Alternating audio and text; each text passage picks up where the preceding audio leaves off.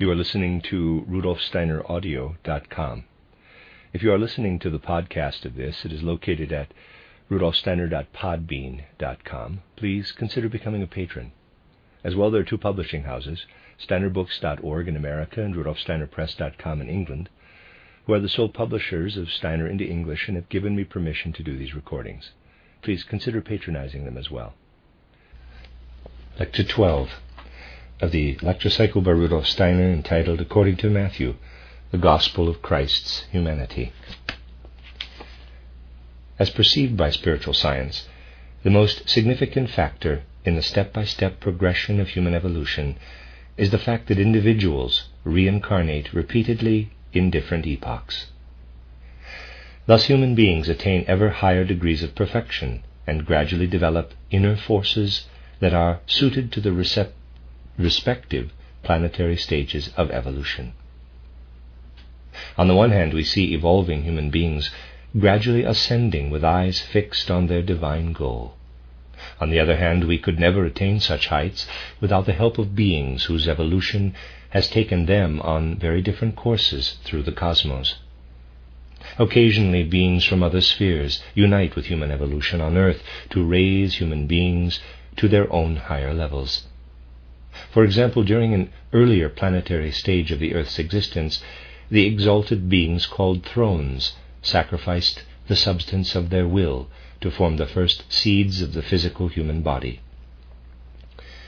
This is only one large scale example of an ongoing process. Superhuman beings continually descend to the human level and unite with human evolution, assuming human form and dwelling for a time within human souls. In more trivial terms, we might say that such beings manifest as divine forces that pervade and inspire human souls, who then accomplish more in human evolution than is possible for any ordinary human being. It is unpopular to say these things in our materialistic age, which pulls everything down to the human level and preserved only a vestige of the view I just expressed. People today would find it superstitious to think that anyone might be imbued with or addressed by a being from higher regions.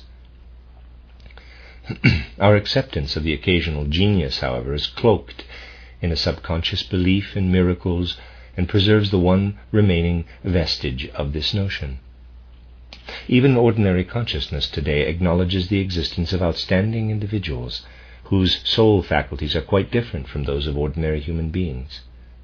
Certain circles have tried to eliminate the notion of genius by fiat, since materialistic thinking no longer grasps the reality of spiritual activity.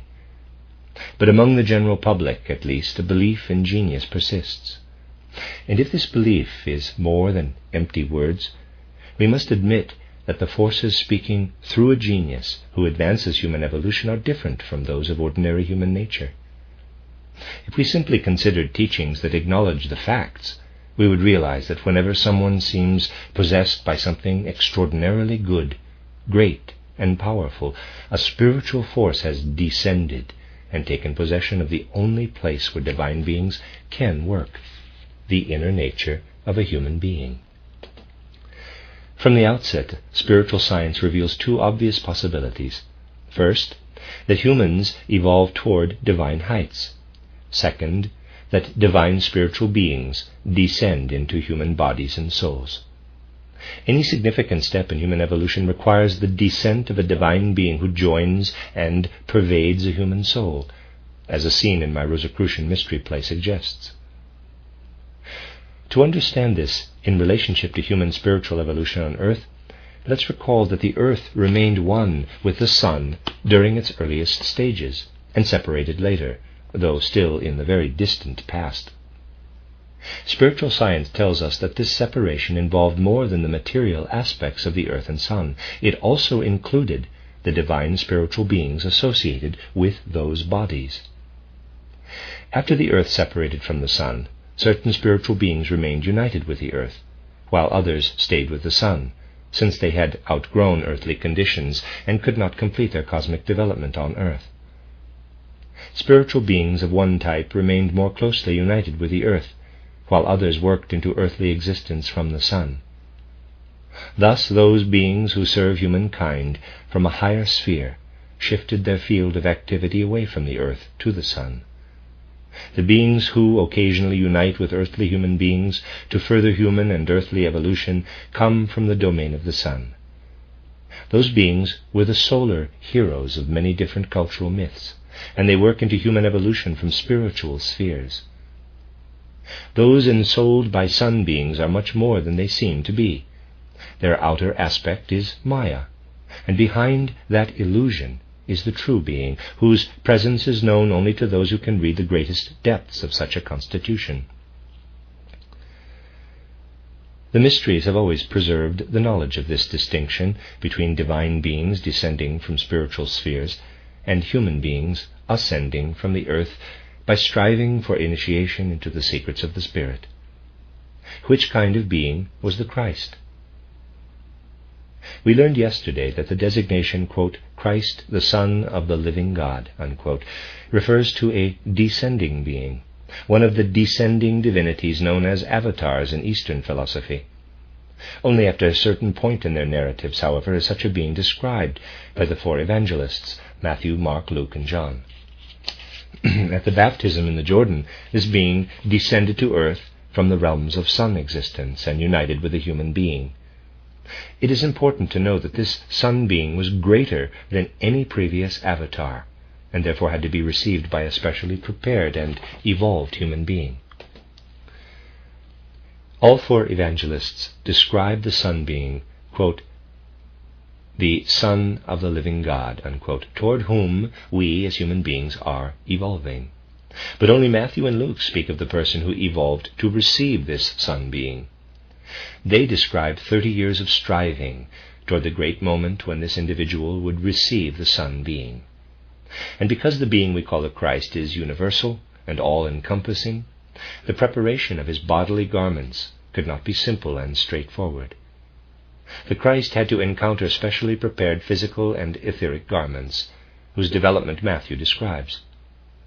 The being who was specially prepared through 42 generations of Hebrews to provide the physical and etheric garments of the Christ could also could not also prepare an astral garment and I vehicle for the descending sun being.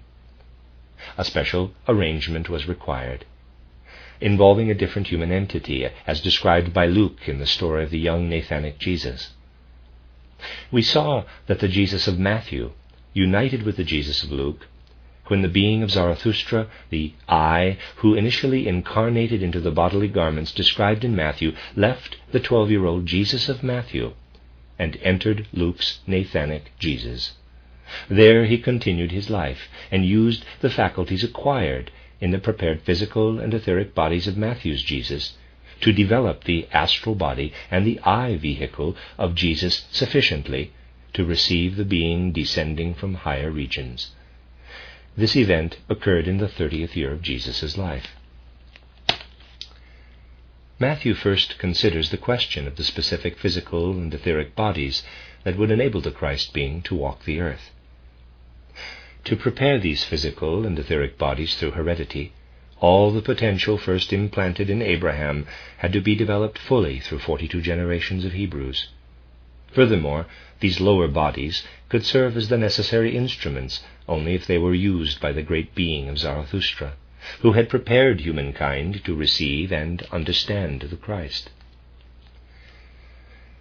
Those bodies supported Zarathustra's development until the age of twelve, when he had to leave the body of Matthew's Jesus and enter the body of Luke's Jesus. At this point, Matthew shifts his attention from his original subject to Luke's Jesus, following Zarathustra's life until the age of thirty, when the astral body and the I vehicle of Jesus were fully developed and could be handed over to the Sun Spirit who descended during the baptism in the Jordan. Let's recall the earth's separation from the sun and the fact that the Christ is the supreme leader of the beings that separated from earth. Certain beings, including the Christ, gradually extend their activity to include the earth. To understand another phenomenon related to the sun's separation, we must recall my frequent descriptions of existence on ancient Saturn. That stage was relatively simple in terms of substance, which consisted wholly of warmth. Air and water did not yet exist, nor did the light ether which appeared during the later sun stage.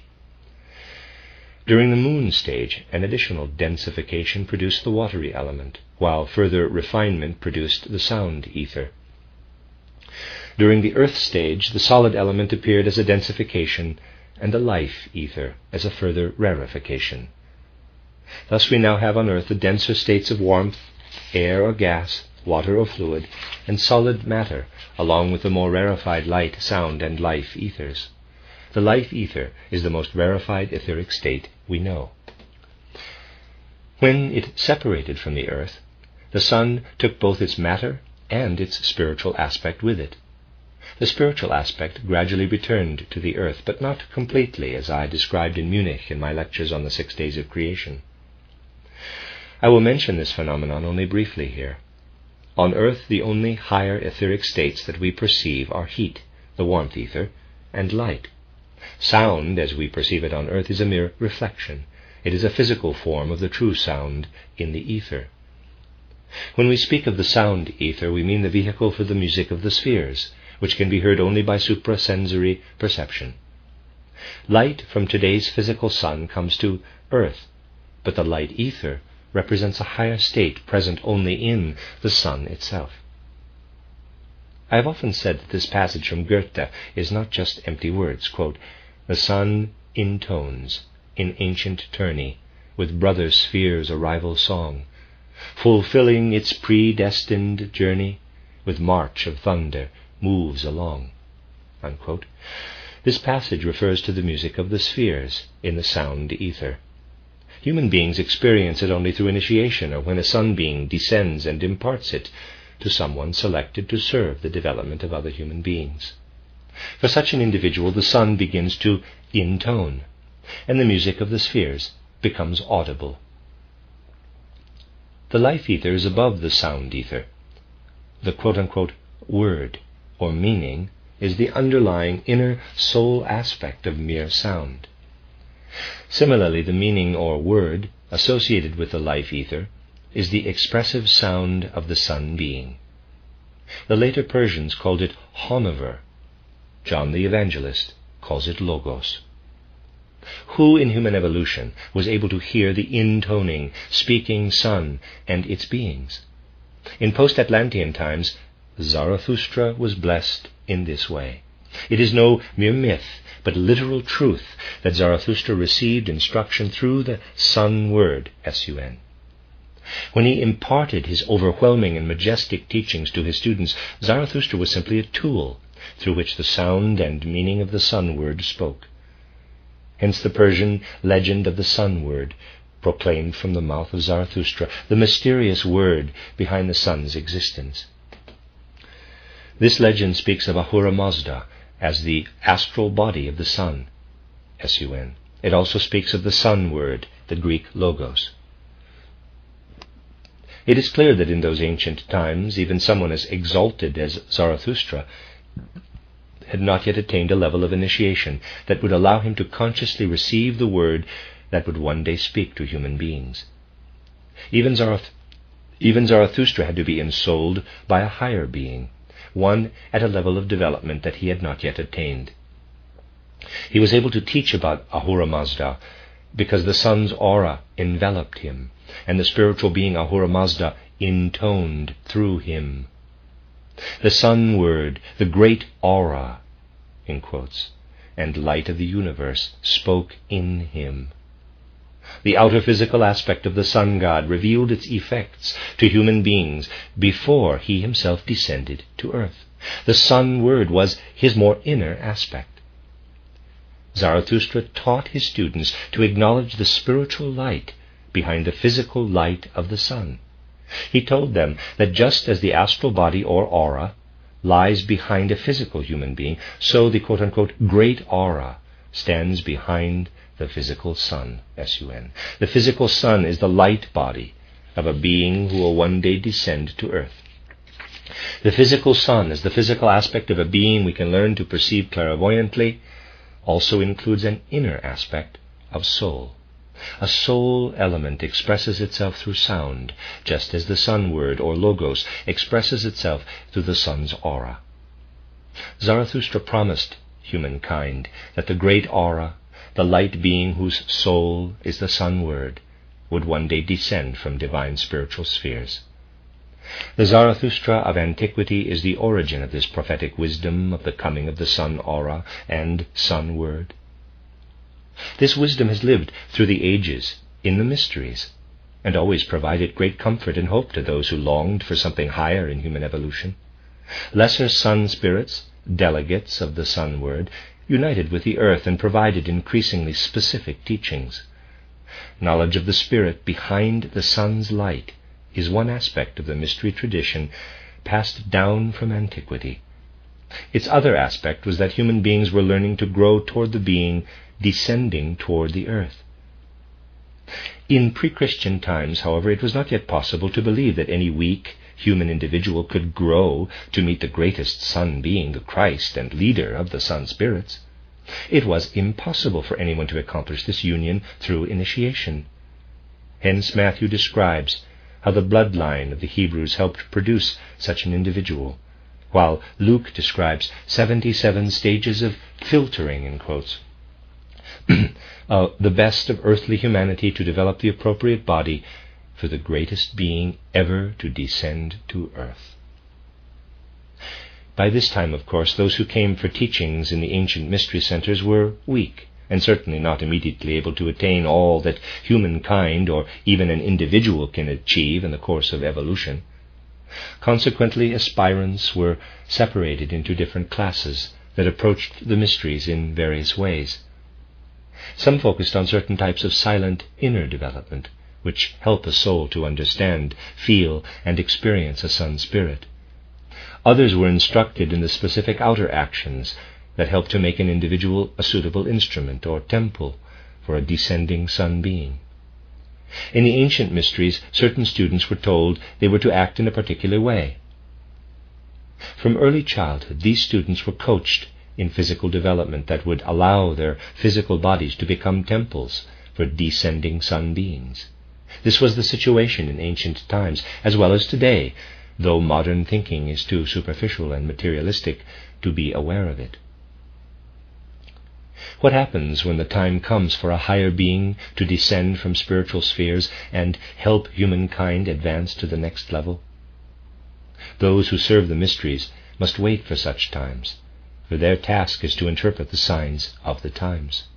They must wait in calm, silent renunciation until a God descends from the heavenly heights. Meanwhile, they must pay attention to the outer aspects of humanity. They must locate and educate someone suited to receiving such a being. The one who receives an especially exalted being must be educated from early childhood to become the temple for such a being. Even today, this process of selection and education occurs, but we are unaware of it at the time. Afterward, we can discover that the biographies of such gifted individuals share certain signs. The external circumstances of their lives may be very different, but certain connections are nonetheless apparent. In human evolution, we discover occasional exceptional individuals whose outer lives have a kind of consistency. Modern researchers have also noted this undeniable fact. In ordinary and not especially profound scholarship, you can find tables that show the similarities in the lives of such personalities. Professor Jensen of Marburg, for example, created very tidy charts that reveal similarities in the biographies of the ancient Babylonian Gilgamesh, Moses, Jesus, and St. Paul. Since these wonderfully strange similarities are quite incomprehensible to materialistic thinking, Jensen concludes that one myth is copied from another, in other words, that the author of Jesus' biography copied material from the biography of the ancient Babylonian Gilgamesh, and Moses' biography echoes that same ancient epic. Jensen's final conclusion, however, is that Moses, Jesus, and Paul never existed as physical human beings. For the most part, people have no idea of the extremely materialistic interpretations that result from today's so called research into such issues. The similarity of these biographies is simply a result of the fact that those meant to receive a divine being must be guided in specific ways, beginning in early childhood. If we understand the deeper course of human and cosmic evolution, such similarities will not be surprising. Comparing mythologies and finding forced similarities is essentially a fruitless diversion. What good is it to find similar features in the lives of the German Siegfried and some Greek hero? Of course, they contain parallels. Whom the garments clothe is important, but their appearance is not. The being of Siegfried, identifiable only through esoteric research, is important. The fact that such and such occurred in his life is not. For our purposes, it is only important to know that those intended to accommodate beings who will advance humankind receive specific guidance early in life. Consequently, the essential features of their lives are similar or parallel in certain respects. Since ancient times, the mysteries have had rules concerning what needs to happen with such people. With regard to the Christ, the Essene communities had rules governing the Solomonic and Nathanic Jesus children, and how they were to be educated so they could receive the exalted Sun being of the Christ. Not all candidates were initiated into every secret. There were various classes and types of initiates. Some focused on understanding what to do to be worthy of receiving a divinity, while others recognized the behavior of a god manifesting in a human being as quote unquote genius to express it in trivial terms. People today do not recognize the similarities among those in the grip of genius.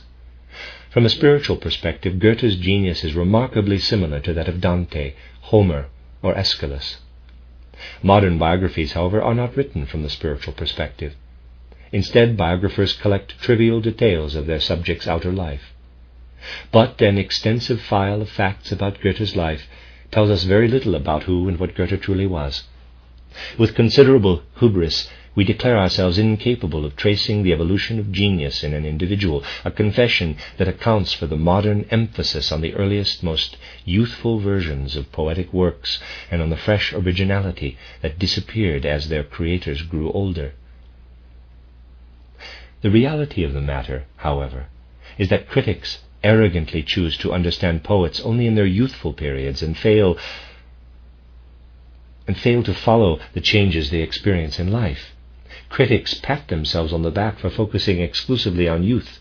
They despise anything old and fail to recognize their own biased and juvenile approach, which unfortunately is widespread and deeply ingrained. Not surprisingly, our contemporaries usually fail to comprehend that a divine being can take hold of a human individual and that although such beings dwell in different human beings at different times, their manifestations are essentially similar.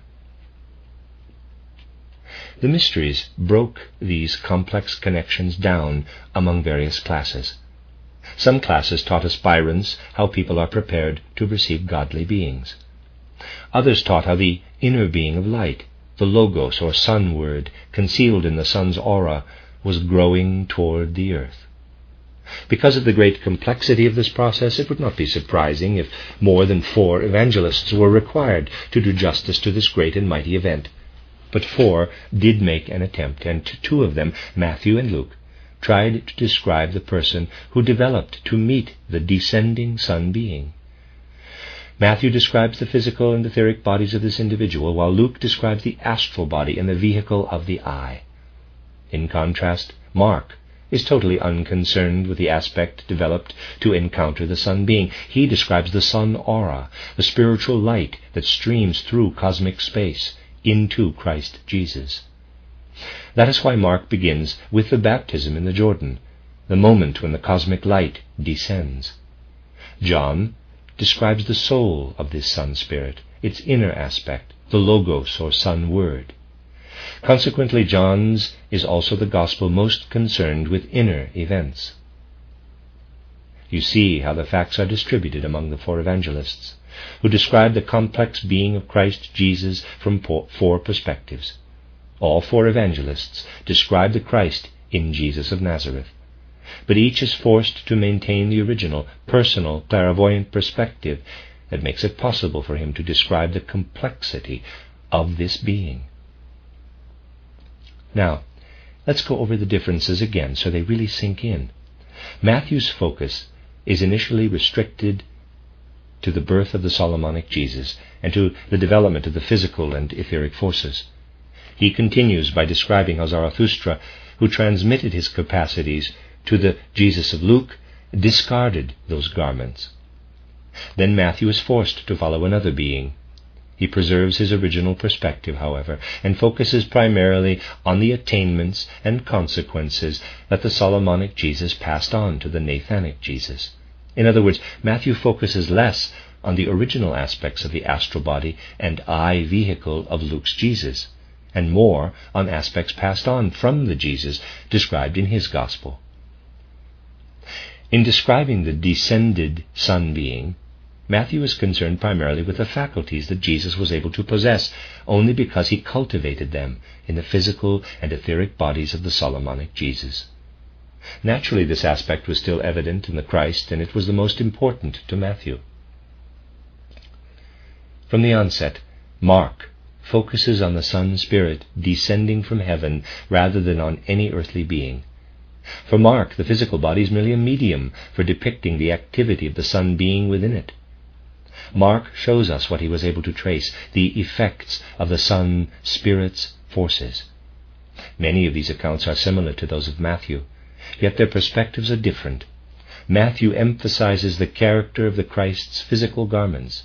He shows us the qualities that arose in the earliest years of Jesus' life, but remained hidden until later years. Matthew's descriptions show us the specific effects of these qualities. In contrast, Mark uses the physical movements and activities of Jesus only to demonstrate the activity of the Sun Spirit on earth. To truly understand the Gospels in all their detail, you must consider each evangelist's unique and consistent focus. The aspects that were important to Luke are the astral body and the I being, not the experiences of the outer physical personality, but the activities of the astral body, the vehicle of feelings, sensations, and, and creativity. All compassion and mercy flow from the astral body. The Christ Jesus was a merciful being because he had the astral body of the Nathanic Jesus. This is Luke's focus from the outset.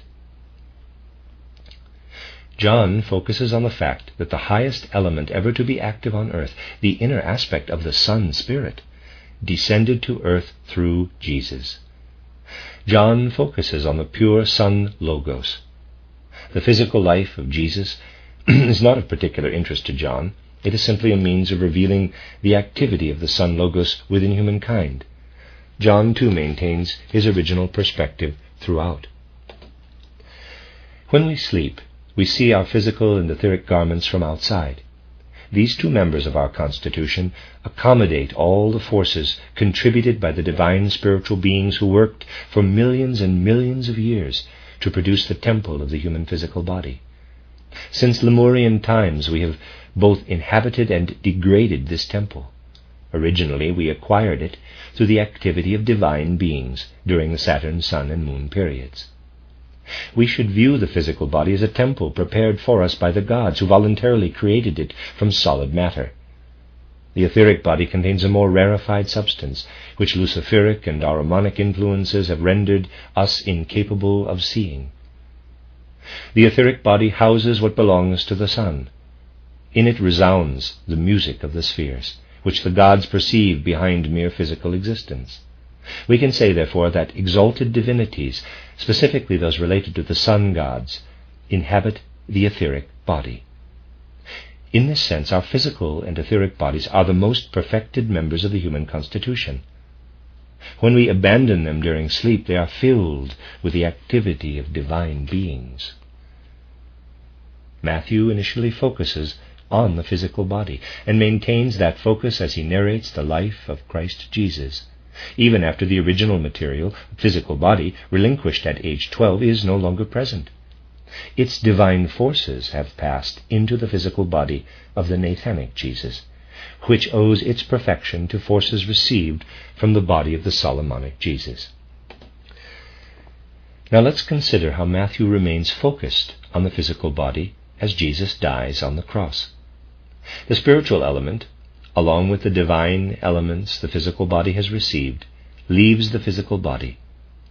What Matthew observes is the separation of the inner nature of Christ Jesus from the divine element in Jesus' physical nature.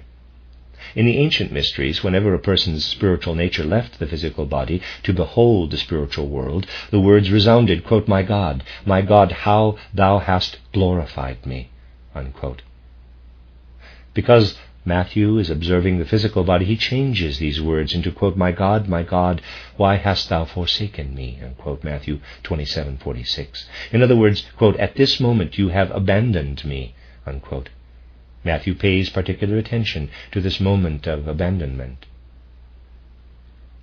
Mark, however, always focuses on the approach of the outer forces of the sun aura, the body of the sun being, and their union with the etheric body of Jesus, which is in the same condition as our ether bodies during sleep. When we sleep, our outer forces leave us, and at the physical death of Jesus, these forces also left. At the death of Jesus, therefore, Mark uses the same words as Matthew, Mark 15:34. Because Luke preserves his original focus on the astral body and I vehicle, he does not use the same words. He concentrates on other facts related to the astral body, which at this moment develops the ultimate degree of mercy and love. Hence Luke records the words, quote, Father, forgive them, for they know not what they do. Unquote. Luke 23:34.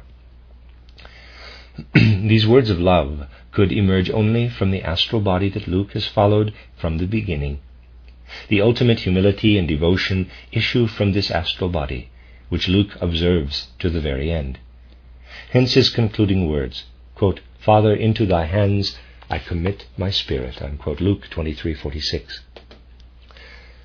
John describes the future reality of human earthly relationships, the meaning of earthly existence inherent in the Sun Word.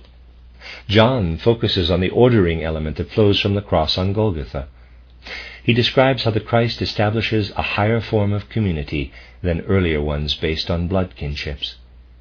Christ Jesus now ordains relationships based on the love that unites one soul with another. He gives, quote, the disciple whom he loved, unquote, in spirit to Mary, his own biological mother. Renewing ancient bonds that humankind had lost, the words resound from the cross with new meaning.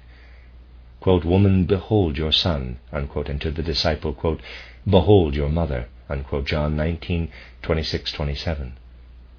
The ordering principle of the life ether, which establishes new communities, flows into the earth through the Christ's act. Thus, a single action, the Christ event, is behind everything the evangelists describe. Each, however, describes it from the perspective of his unique clairvoyant vision and preparation, overlooking everything else. The fact that this comprehensive event is described from four different aspects does not imply that the Gospels contradict one another. Rather, we begin to understand this event only when we reconcile these four different approaches. Thus, it seems quite natural that Peter's confession of faith, mentioned yesterday, is included only in Matthew. Mark describes the Christ as the power of the sun, the universal cosmic force now working into the earth in a new way. In other words, Mark describes the majestic power of the sun aura and its elemental effects. Luke describes the inner nature of Christ Jesus, focusing primarily on the astral body, the independent human individuality. In the astral body, the human being is independent, with the most profound selfhood living and growing there. We do not naturally form communities based on the astral body. The community building force that allows one person to relate to others arises from the ether body. Thus Luke has neither reason nor opportunity to talk about building community, nor does John, whose focus is the I. In contrast, Matthew describes Christ Jesus as a human being. He is uniquely motivated to describe the human circumstances and events that result from God walking the earth in human form. Matthew describes the Christ at, his most human, focusing on how he worked as a human being through what he received from the physical and etheric bodies of Jesus. Thus, Matthew must also describe the cohesive communities of individuals established by a God living a human life among human beings. If we develop an esoteric understanding of Matthew, we will also find it quite natural that the hotly debated words, quote, You are Peter, and on this rock I will build my church, unquote, occur only in Matthew 16:18. When we survey the many discussions that modern theologians of various persuasions have had about this passage in Matthew, we discover very strange and personal reasons for accepting or refuting these words, but nowhere do we see any understanding of their deeper meaning. Those who refute them do so because the exoteric institution of the Catholic Church was founded on them and stands behind them. But the fact that these words were misused for this purpose does not mean that the Matthew that the Matthew used them merely to support the Catholic Church. Opponents of this wording are in a rather strange position. In most cases, they have no specific reason for their opposition because they cannot see how the meaning has been distorted. One commentator, for example, suggests that Mark is the oldest of the four Gospels and that Matthew and Luke were later versions that copied and made additions to Mark. He suggests that because Matthew in particular wanted to support the church, he decided to add the words, quote, You are Peter, and on this rock I will build my church. Unquote. In many cases, written records are not very helpful, since it is impossible to prove that in fact a given passage occurred in the ancient text in question. This passage from Matthew, however, is one of the best documented in the Gospels. There is no philological reason for doubting it. Many passages have been changed as they were transmitted through the ages. But from the perspective of philology, there is no reason to question the wording of either Peter's confession of faith, quote, You are the church, excuse me, you are the Christ, the Son of the living God, or Christ's words, quote, You are Peter, on this rock I will build my church and the powers of death shall not prevail against it. Unquote. These words are not questioned, because no existing text supports any arguments against them. Some people may have hoped to find support for their objections in more recently discovered texts, but in those texts the relevant passage is illegible. So much for philology. And of course, on this level, we must depend on the reports of those who have viewed the manuscript. Thus, there is no reason to suspect that the original wording of this passage was any different from the one we know today. According to exoteric philology, these words are as well confirmed as any in the Gospels, and the entire character of Matthew supports this conclusion. The fact that this Gospel so clearly describes Christ Jesus as a human being is an essential key. With this key in hand, we, are, we can understand anything we encounter in Matthew, including the parables that Christ Jesus addresses to his disciples and to outsiders. As we mentioned yesterday, the human being develops upward from below to, level, to the level of the consciousness soul, the flower of human nature, and the Christ impulse approaches from above. The five members of the human constitution etheric body, astral body, sentient soul, mind soul, and consciousness soul developed during the five cultural epochs to date. Human beings can use and develop these members in ways that permit them to be filled with the Christ impulse at the right moment. Further human evolution will eventually enable everyone to share in the Christ simply by developing these five members from below upward in the appropriate way. Those who fail to do so during successive incarnations will not be mature enough to receive Christ when he comes, because they will have failed to keep the lamps of these members filled with oil. This is described in the beautiful parable of the five foolish maidens who could not unite with Christ because they did not fill their lamps at the right time. the five who had oil, however, were able to unite with Christ when the hour came. Matthew 25, 1 through 13. All parables, based on numbers, illuminate the significance of the Christ impulse. To those who viewed his teachings from the outside, Christ also explained that some ordinary phenomena and events should not be considered only from an immediate materialistic perspective.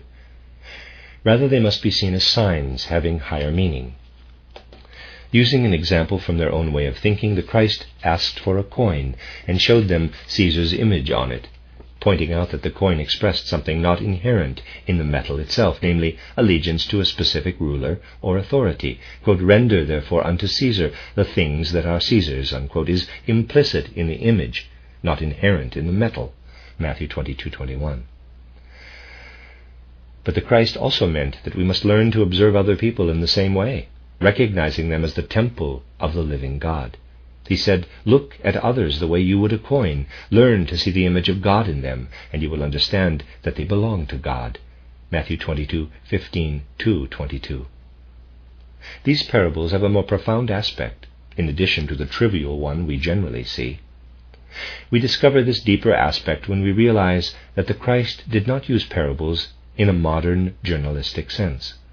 Because the Christ, quote unquote, gave birth to his parables out of the fullness of human nature, thinking about them encourages us to adapt our everyday activities in appropriate ways. the 19th century author and librarian J.B. Pérès used a similar technique to point out the inherent absurdity of a certain modern approach to mythology. In the 1830s, people claimed to see all kinds of quote unquote sun myths, S U N, in great events in the lives of those such as the Buddha and the Christ. Such claims were presented as proof that those individuals never existed in the flesh. Pérès published a satirical pamphlet showing how the superficial use of myth and astrology can, quote unquote, prove almost anything. For example, that Napoleon never existed as a real person. Here, in brief, is Pérès's argument. Napoleon's name is the same as that of the sun god Apollo. In Greek, if an N begins a name, it indicates intensification rather than negation. So Napoleon, Na-Polon, means a kind of super Apollo. Just imagine what Arthur Drews, the German philosophy professor who invented the non existence of Jesus, concludes from the similarities among such names as Jesus, Joses, and Jason. In the same vein, we also discover remarkable similarities in their lives. The name of Napoleon's mother was Letitia, and Apollo's mother has the strikingly similar name Leto. Furthermore, Apollo, as the sun, was surrounded by the twelve constellations of the zodiac, while twelve marshals surrounded Napoleon, which might be construed as symbolic expressions of the zodiacal signs. And is it a coincidence that the hero of Napoleonic myth had exactly six siblings, bringing the total number of children in that family to seven, just as there are seven planets? Clearly, Napoleon never existed. Pérès's booklet is an ingenious satire on the symbolic method of interpretation, which is once again gaining popularity. This method is being used today to prove that Jesus never lived. People forget, unfortunately, that this method can also be used to prove that Napoleon never existed. These examples suggest that considerable preparation, even esoteric preparation, is needed when we approach gospel accounts of the greatest event in the cosmos. We must realize that anthroposophists can easily make these same errors of symbolic interpretation, for those in the anthroposophic movement are certainly guilty of playing with symbols derived from the stars. That is why, in this lecture cycle, I chose to show how the language of the stars can be applied correctly to great events in human evolution.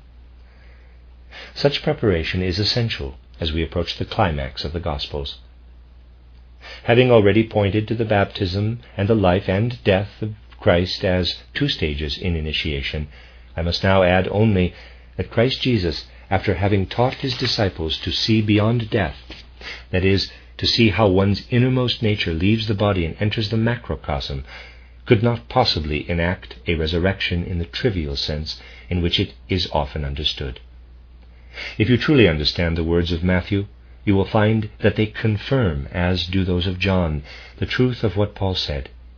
Paul saw the Christ as the risen one, and he emphasized that his experience on the road to Damascus was no different from the way Christ appeared to his brothers, then to the twelve, and finally to five hundred people at once. 1 Corinthians 15 3 through 8. The Gospels clearly indicate that others saw the Christ after his resurrection, just as Paul did. John, for example, tells us that Mary Magdalene, who had last seen Christ only a few days earlier, saw him after the resurrection and mistook him for the gardener, because he no longer resembled his former self. John 20:11 through 18. If he had looked as he did a few days earlier, this confusion could not have occurred, or would have been highly unlikely. You would hardly expect her not to recognize someone she had seen only a few days earlier, unless that person no longer looked the same. we must accept that the Christ's appearance had indeed changed. An exact reading of the Gospels reveals that the disciples' eyes were opened through those events in Palestine, including the mystery of Golgotha. They were able to recognize the Christ as the Spirit pervading and enlivening the cosmos, that is, as he appeared after committing his physical body to the earth, a form in which he would remain just as active and effective as he had been in the flesh. In perhaps the most important words of all the Scriptures, Matthew shows clearly that although Christ incarnated only once in a physical human body, this unique event was also a beginning, an impulse that will continue to work in the future. Through the life of Christ Jesus, the Sun Word that Zarathustra described as existing outside the earth was wedded to the earth. Prior to the life of Christ, this element was not united with the earth. Now it is and will remain so. As anthroposophists, it behooves us to understand this event. We must comprehend that the risen Christ made himself known to the disciples' newly clairvoyant eyes.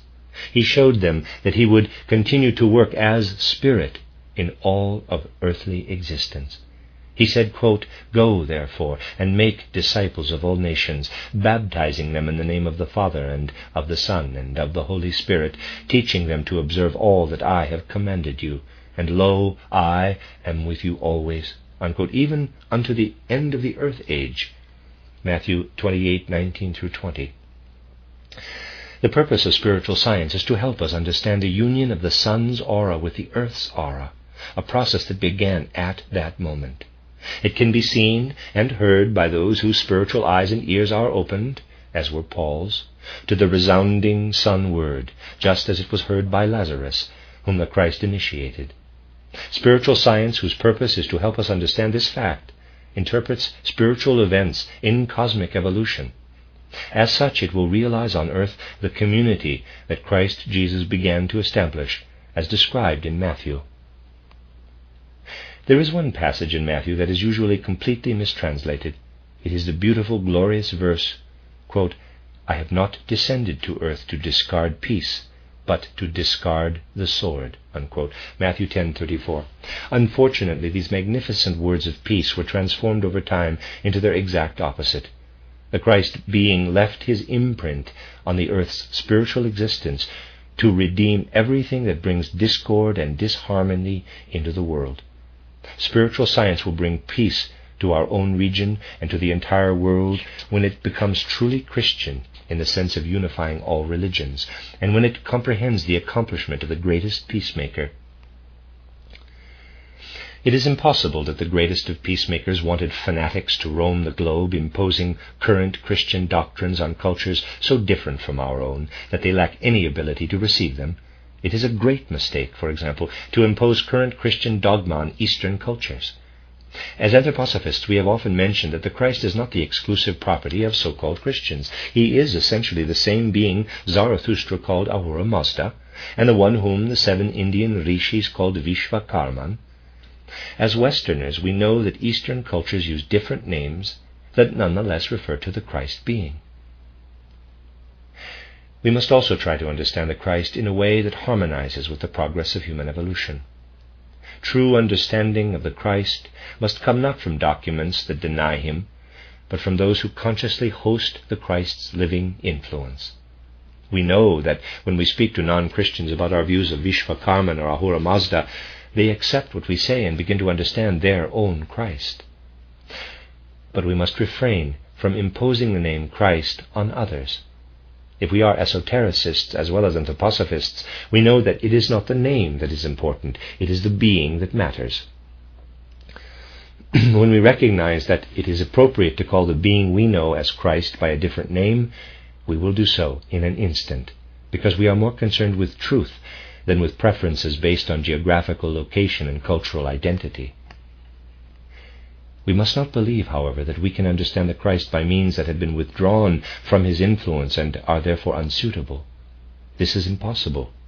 We can indeed discover the Christ in other cultures, but our means must flow from the Christ himself. Anthroposophists cannot be accused of refusing to study Christianity by means not derived from Christianity itself. If we attempt to understand the Christ only by applying names from Eastern cultures, we look past the Christ rather than at him, though we may believe we see him.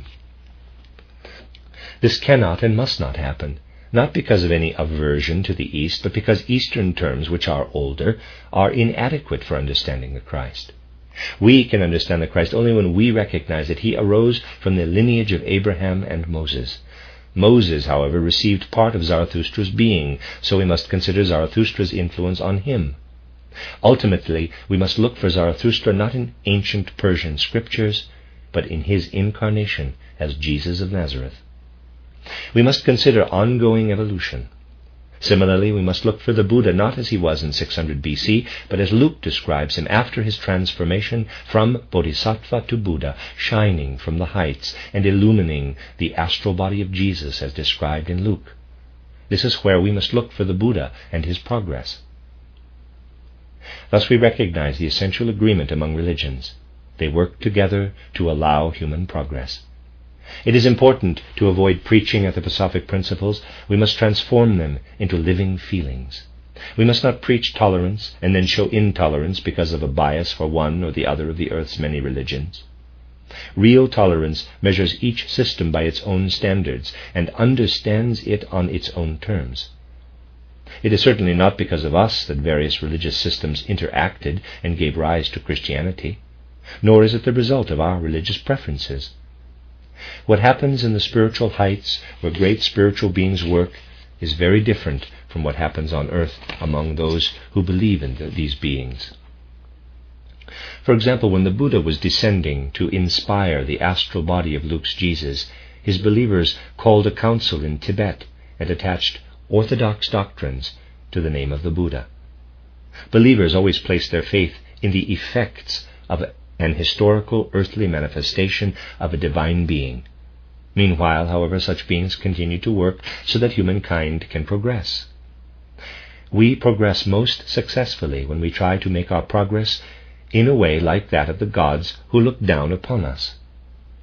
For us, this effort leads to a living understanding of what we have glimpsed in the Gospels.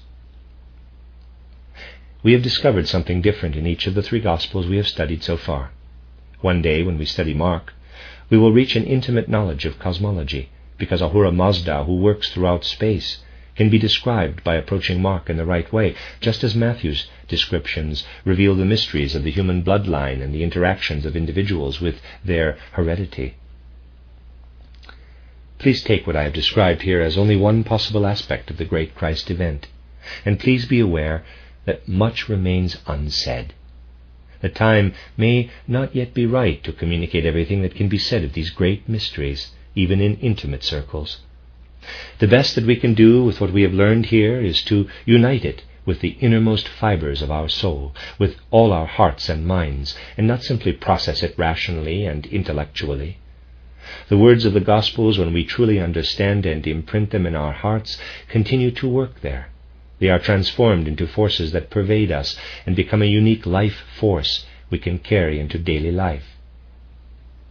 Today, as I bring my thoughts on Matthew to a close, at least as far as this lecture course is concerned, I would like to emphasize something I have often said at the end of our summer lecture series.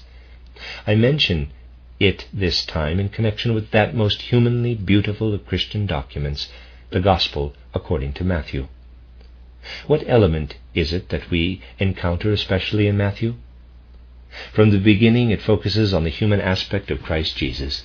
No matter how great the difference between an ordinary person and the one who was able to receive the Christ, a humble view of Matthew reveals the true value and worth of each human being.